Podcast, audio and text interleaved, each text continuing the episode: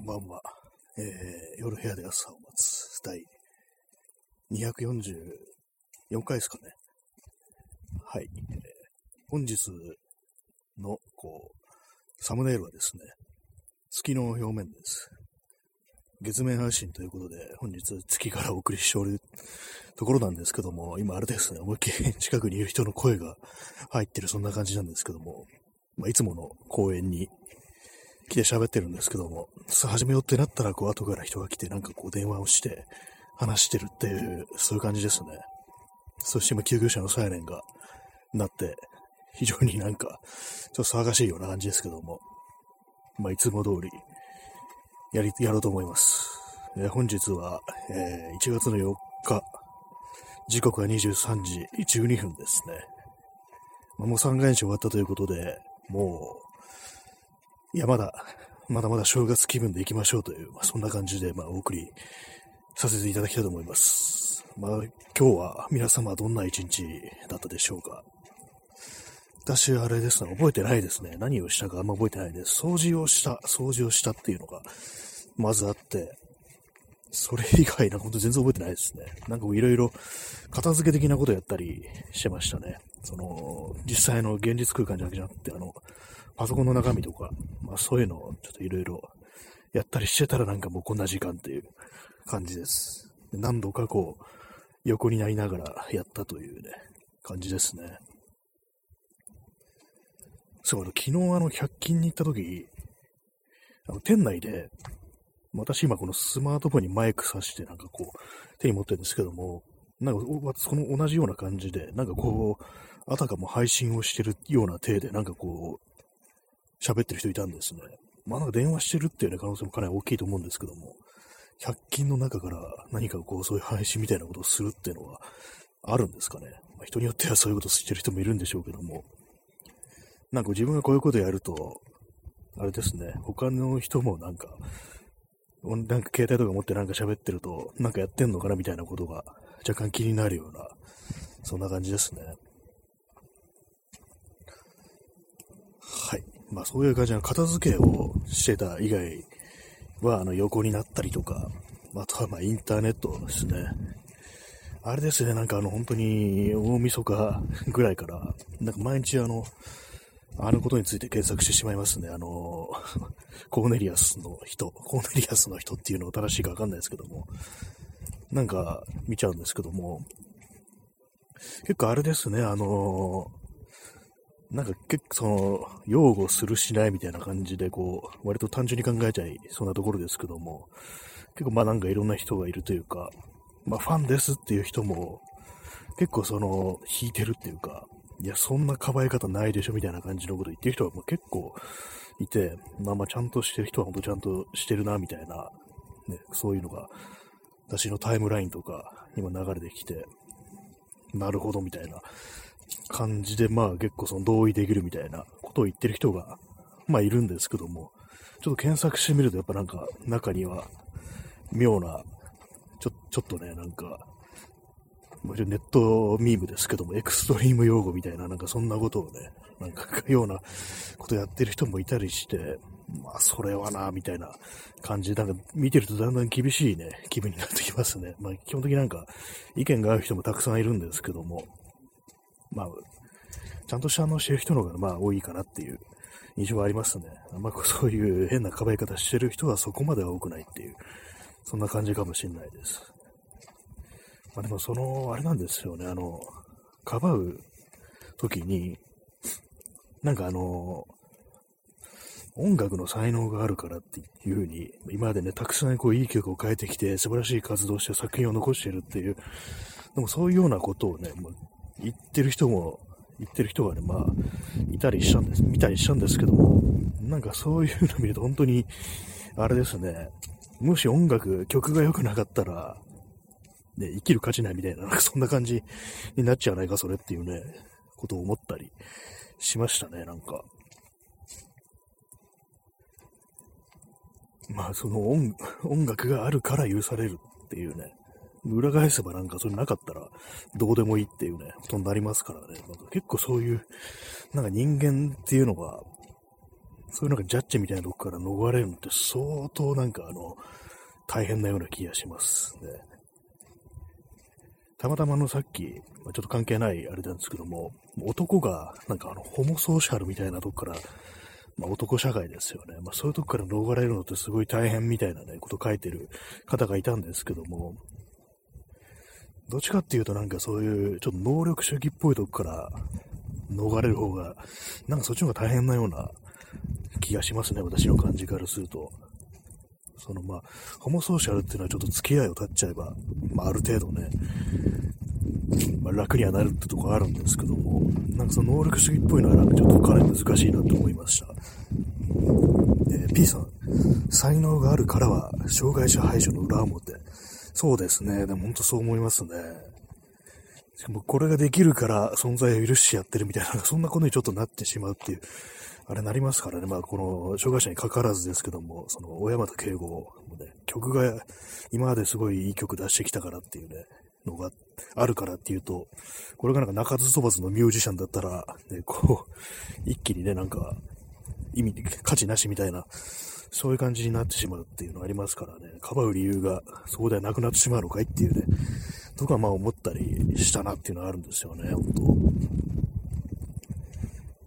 まあでもなんかちょっと考えちゃいましたね。もし自分がなんかやらかして、小山田圭吾みたいにかばってくれる人がどれくらいいるだろうかみたいな、あんまりリアルな想像じゃないですけども、なんかふとね、なんかさっき頭をよぎったところがあって、どうなるかなみたいなのを考えたんですけども、まあでもね、それにするにはなんかちょっと悪いことをして、一回してなきゃいけないっていうことでね、なんかこう、考えるのもなんかちょっとね、厳しくなってきますけども、なんか、なんか本当に別に、その小山田圭吾のファンでも何でもないですけども、でもあの件についてもなんか結構昔から知ってたけども、そこまでね、ショックを受けてるというタイプの人間でもなかったんですけども、なんかどうもね、その夏ぐらいからのあれがなんか気になってしょうがないなんていう、そんな感じのところありますね。まあでも今日いろいろ検索してて、なんか本当にファンの人でも本当にあれはない、これはないっていう感じでこう、いろいろね、すごくしっかり、しっかりしたらなんか上からですけども、なんか見てる人いるんだななんてことは、まあ思ったりしましたね。結構なんかこういうことがあるとなんか、どうせあいつらはだからみたいな感じで、ね、あの、割となんか白黒分けちゃうみたいなところが結構自分にもあるんですけども、まあそういうのはちょっとあれだなっていうふうに気をつけないとなというふうに思いましたね。はい。まあ、このことなんか結構あの、割に喋りたいことであったんですけども、あんまこう、自分の頭の中で言語化されてないっていうか、あんまこうまとまってなかったんで、まあ、喋るってことをしてなかったんですけども、なんとなく、ね、触れる、ちょっとね、ちらっと触れるぐらいのことだったんですけども、まあなんか、あれですねっていうね、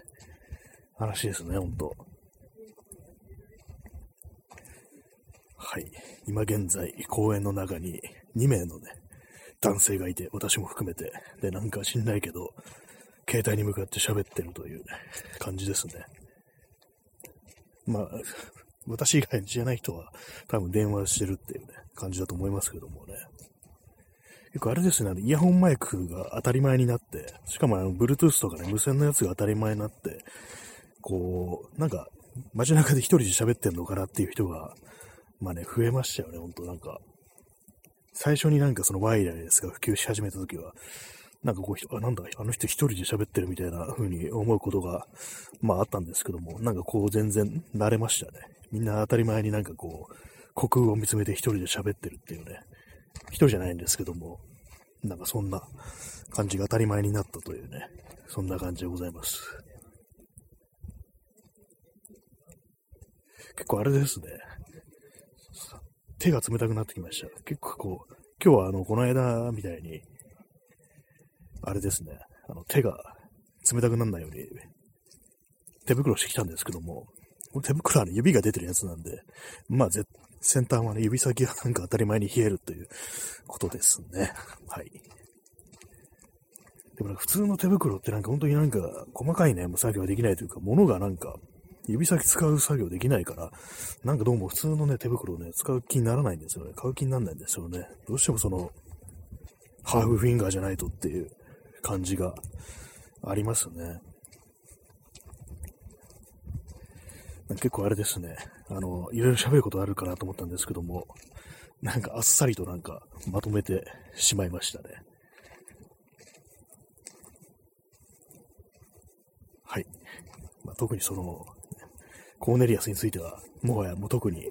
何も出てこないですね。まあ、でもなんかこの後もなんかいろいろみんなどうやってしてんだろう的なことはね、見ちゃうんですけども、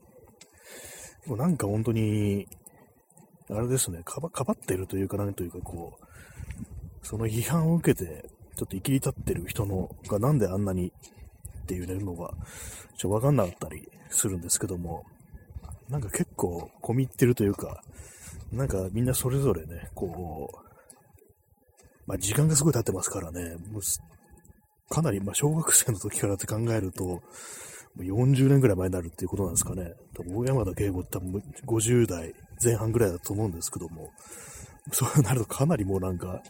あれですよね。なんか当時の80年代とかにいじめというものがどう捉えられてたかみたいな感じの、なんか本当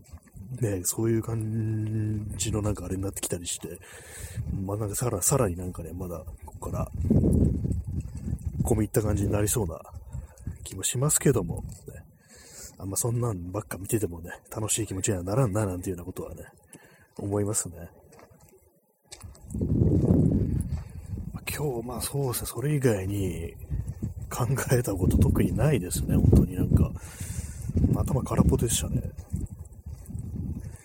年末とか何してたか全然記憶にないですね。何な記憶にないことないんですけども、何もしてないというね、記憶あるんですけども、本当に、えー、あれなんですけどもね。あとあれですね、一つなんかあの、ちょっと気になってんのが、パソコンがですね、なんかあの、OS をインストールしてない内蔵ドライブ、データ用のドライブがなんか、定期的になんかあの、あれですね、定期的にというか、なんか電源が切れるようになってるというか、スリープ状態になってるような気がして、なんかそれがなんか今日一日中気になってて、っていう感じですね。多分その、そのドライブにちょっとインストールしたプログラムのせいかなというふうに思います。あの、マイクロソフト製の。まあね、すごい、すっごいどうでもいいことを話しますけども、今日、今日考えたことその2つっていう感じですね。それ以外にまあ、部屋を片付けて、片付けてっつっても、あれなんですよね。物を、物がなんか一つの場所から違うところに動いたっていうね、だけでなんか全然収納されてないっていうのがあって、収納が難しいんですよね。その特に小さいもの、工具類の収納をどうするかっていうのが、まあ、本当に未だにはっきりしなくて、分全部一つのところまとまんないから分散して置いてあるんですよね。それがまたなんかこう、めんどくさいことになってっていう感じですね。まずい。まだ14分なのに喋ることがなくなってきたというね。そんな感じなんですけども。今日外はね、いや、出ましたけども、まあ、別にっていう感じですね。なんか、昨日と今日がなんかちょっと合体したような感じで、あんまりなんか、ね、区別がつかないというか、昨日は、昨日はあれですね、あの、100均行って、あれ、あと、高円寺に行って、なんか古着屋とか見てたっていうね、まあ、そんぐらいしかないですね、そういえば。あと、明日で執行するポイントがあるっていうのがあって、それで使わないとなと思ってるんですけど、何も買えばいいのかなみたいなことをね、考えて、こういうのってなんか本当になんか、後ろ向きな消費の仕方ですよね。これそのまま使っ、ほっとくとなくなっちゃうからなんか買わなきゃみたいな感じで、あれが欲しいから買う、これが欲しいから買うっていう、そういう消費の仕方じゃないですからね。なんかそれがなんか、こう、良くないなと思うんですけども、まあでもそのミスミス執行させるよりはなんかね、こう必要なもん買った方がいいっていうね、そういう感じなんですけども、なんか本でも買うか、それとも工具でも買うかみたいなね、そんな気でいるところでございます。結構本っていうか、ちょっと漫画でも買おうかなみたいな思った思ったんですけども、そのポイントが多くないんで、思ったんですけども、なんか、漫画って、割にすぐ読んじゃうから、なんか買ってもなんかま満足感ないっていう、そういうのありませんかね。私は結構あるんですよね。結構漫画って読み終わるのマッハだから、なんかちょっと虚無感があるっていうか、本と比べてなんかそんな充実した感じが、って言ったら失礼ですけども、書いてる人に、あんなすごい時間かかってね、大変なものなのに、なんかどうもそういう気持ちになることが多くって、私あんま漫画とか買わないんですよね。なんかちょっといやらしい感じかもしれないですけどもね、この考え方っていうのは、なんかコスパ的な感じですからね。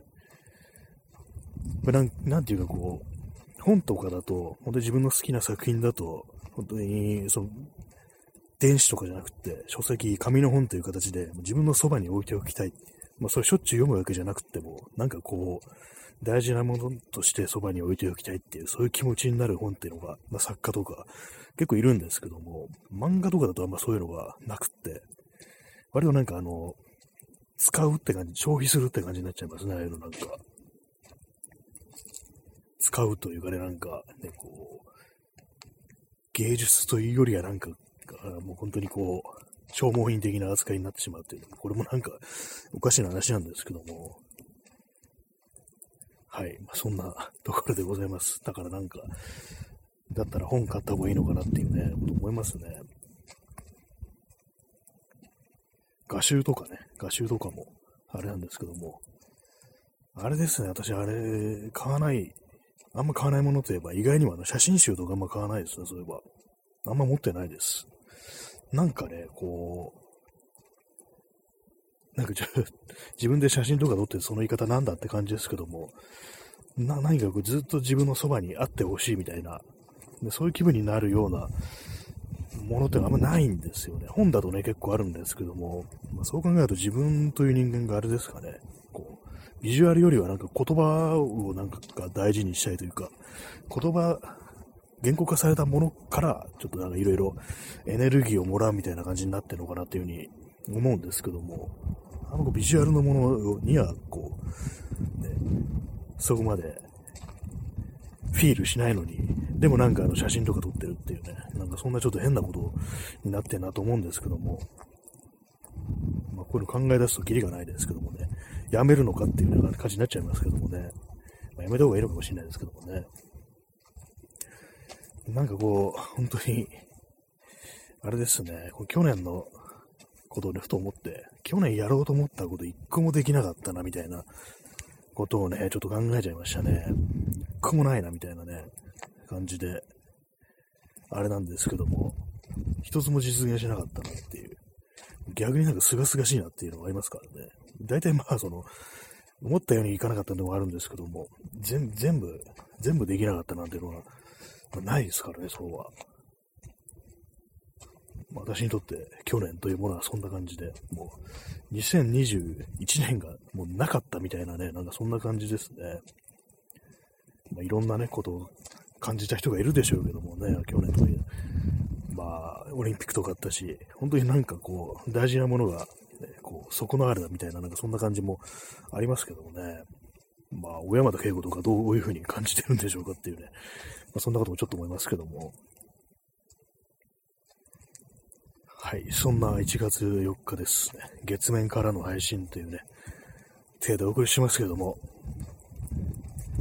月面というか、宇宙、なんか私はいろんななんかこうね、映画だとかね、そういうものでこう宇宙に旅立つというね、SF とかありますけども、なんかああいうのに対して非常になんかこう、ロマンみたいなものを感じるというかね、なんか妙にその感動してしまうっていうのがあるんですよね。そのロケットとかでね、なんかどっかに行くっていうのを見るとなんかそれだけでこ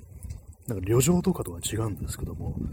何かね、こう、永久にその場所を去るみたいなニュアンスが結構その、ね、地球を去るっていうま、ロケットとかでどっか行くっていうのはそういうの強いですからね、なんかね、ああいうの妙にそういうシーンが出てくるとなんか妙に感動してしまったりしますね。でも現実はあれですからね、あの本当に、こう、あれなんですよね、あの、超富裕層がなんか、こう宇宙に行ってアピールしてるんだっていうね、非常に嫌ななんか感じありますからね。えー、ダーマさん、えー、ガタカ。あ、そうです。まさしく私今のずってガタカをね、こう思い浮かべてたんですけど、あのなんかラストシーンとか、すごくなんか、こう、なんこ全体のストーリーとかうんぬじゃなくて、そただ、その、ね、自分のこう、住んでる星を旅立っても、戻ってくる当てがないっていう、ね、まあそういうことですかね。あの主人公も地球に帰ってくることはないっていうね、まあ、そういうことでもう旅立つんですけど、それになんかね、妙に感じるものがあるっていうところあるんですよね、割と。あとちょっと前にも話したあの、あのサブノーティカっていうね、ゲームで、それはあの、未知の海洋惑星にこう不時着してなんかそこからまあ脱出しようとするって話なんですけども、それもまあ、最終的にはその星を去るっていうね、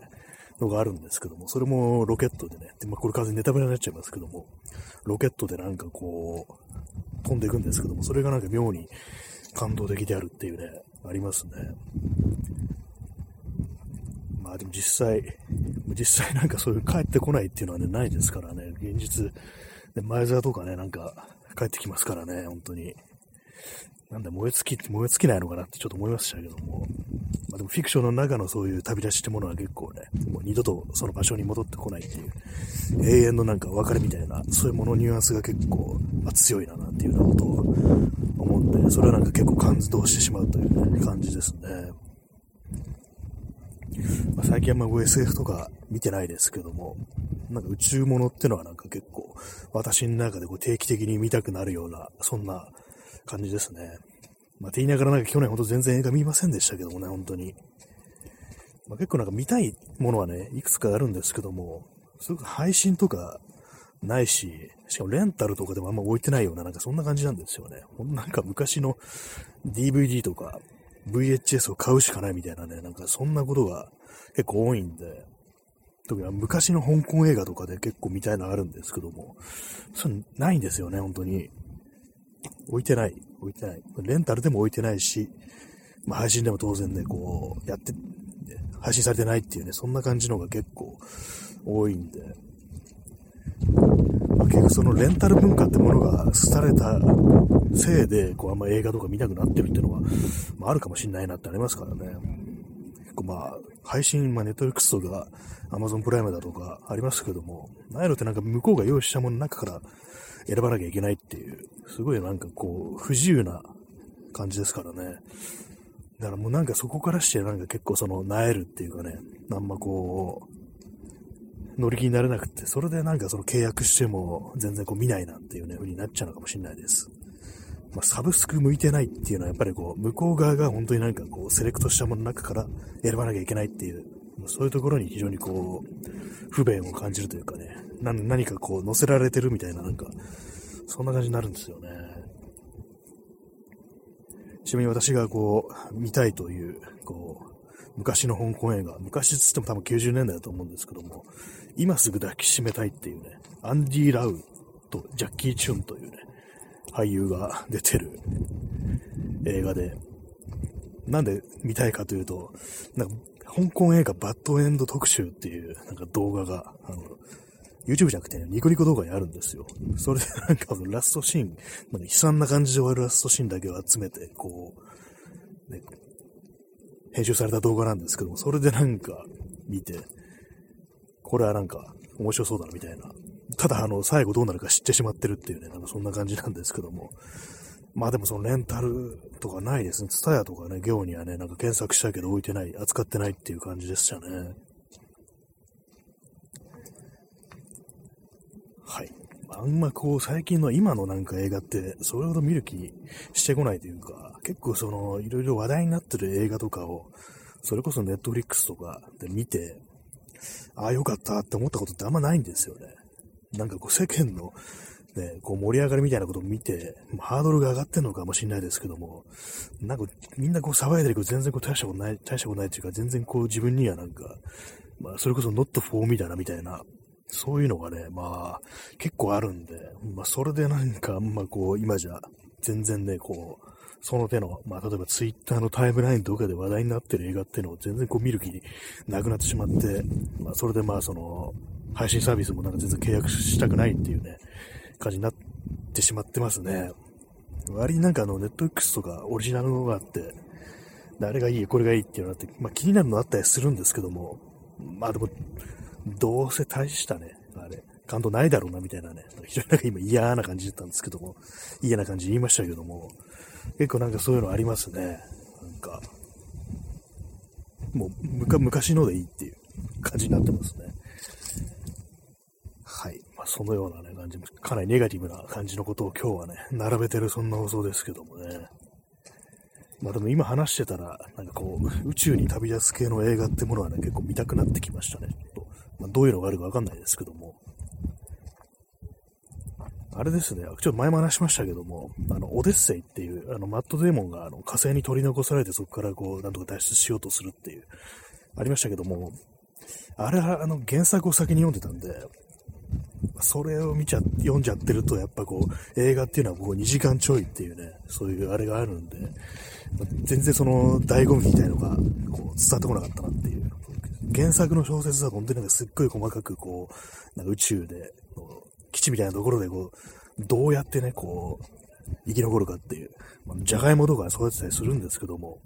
栄養をどうやって補うかっていうね、そのカロリー以外はサプリでなんとかなる。でもカロリーはじゃがいもでなんとかしないとって感じでこう栽培するんですけども、そういうのがね、なんか面白かったんですけども、映画だとね、やっぱりすごくはしょられてるというか、そこまでまあ、細かくね、やったらね、えらい時間かかりますからね。まあ、コンパクトにまとまっちゃってたんですけども、それがなんかあの、元の小説のなんか醍醐味みたいなところを失ってるかななんていうようなことはちょっと思っちゃいましたね。まあ、映画って言ってもあれですね、ほんと2時間とか、まあ、拘束される、拘束されるっていうのもあれですけども、途中でね、家で見てんだったら途中でなんか一時停止とかしてればいいんですけども、なんかどうしても私の中で一気に最後まで画面から目をそらさないで見ないといけないっていう、結構ね、ありますよね、ああいうの。えー、XYZ さん、細かい DIY とかディテールがちゃんと面白いんですよね、原作。そうですね、あの、本当になんかあの、細かくって、私もそこまでね、あの、科学とか SF に詳しいわけではないんで、結構想像で補うところあるんですけども、なんかよくわかんないけど、こんな感じかなみたいな頭に想像したこととかね、結構、かなり細かいね、ディテールとかがね、面白いんですよね、本当に。あの、いかにまあ生き残るかみたいなところのなんか試行錯誤みたいなのが面白いっていうのが、あの、小説の方ではあるから、ちょっとね、映画だとね、やっぱこう、まあ映画的になってしまうというかね、感じになっちゃいますからね、やっぱり私はそう、原作の方が良かったな、なんていうようなことを思いました。タイトルがあれですね、あの、火星の人ってのがいいですよね。映画、オデッセイ、うーんっていう感じですからね、なんか、もう忘れちゃいましたもん、あの、タイトル。なんだっけあれっていう、火星の人のあれなんだっけっていうね。確かあの、現代だとザ・ママーシアンって読むんですかね。あの、マーズ、火星の、あれでね、それに IAN をつけたという感じなんですけどもね。まあ、結構長い小説ですけども、私、そんな SF 読まない人間ですけどもね、結構最後まで割となんかつまらずにね、読めるっていう感じだったんで、興味のある方は、原作の火星の人を読んでみてくださいというね、そんな話でございました。はい、そんなわけでね、まあ、お送りしてまいりました。こう、第24 244回か5回だと思うんですけども、いかがでしたでしょうか？まあ、今日何もない割に、こう、やっぱりあれですね、お話の話をする。映画とかね、本だとかね、そういう話をすると、結構なんか喋ることあるなと思うんですけども、なんかネタとして考えると映画とかもっと見た方がいいのかななんていうふうに思っちゃいました。なんかちょっとあれですけどもね、こういうのも。まあでもなんかちょっと宇宙物がね、なんか見て、見たくなってきたというね、まあそんな感じになってきたので、久々にちょっとレンタル屋とか行こうかななんていうね、なんか面白そうになったらそんな感じに思いましたね。そんなわけで、えー、本日もやってます。1, 1月4日。よくもまあ毎日やるもんだって感じですけどもね、ほんと。まあ、そんな感じで本日は、えー、ご清聴ありがとうございました。それでは、さようなら。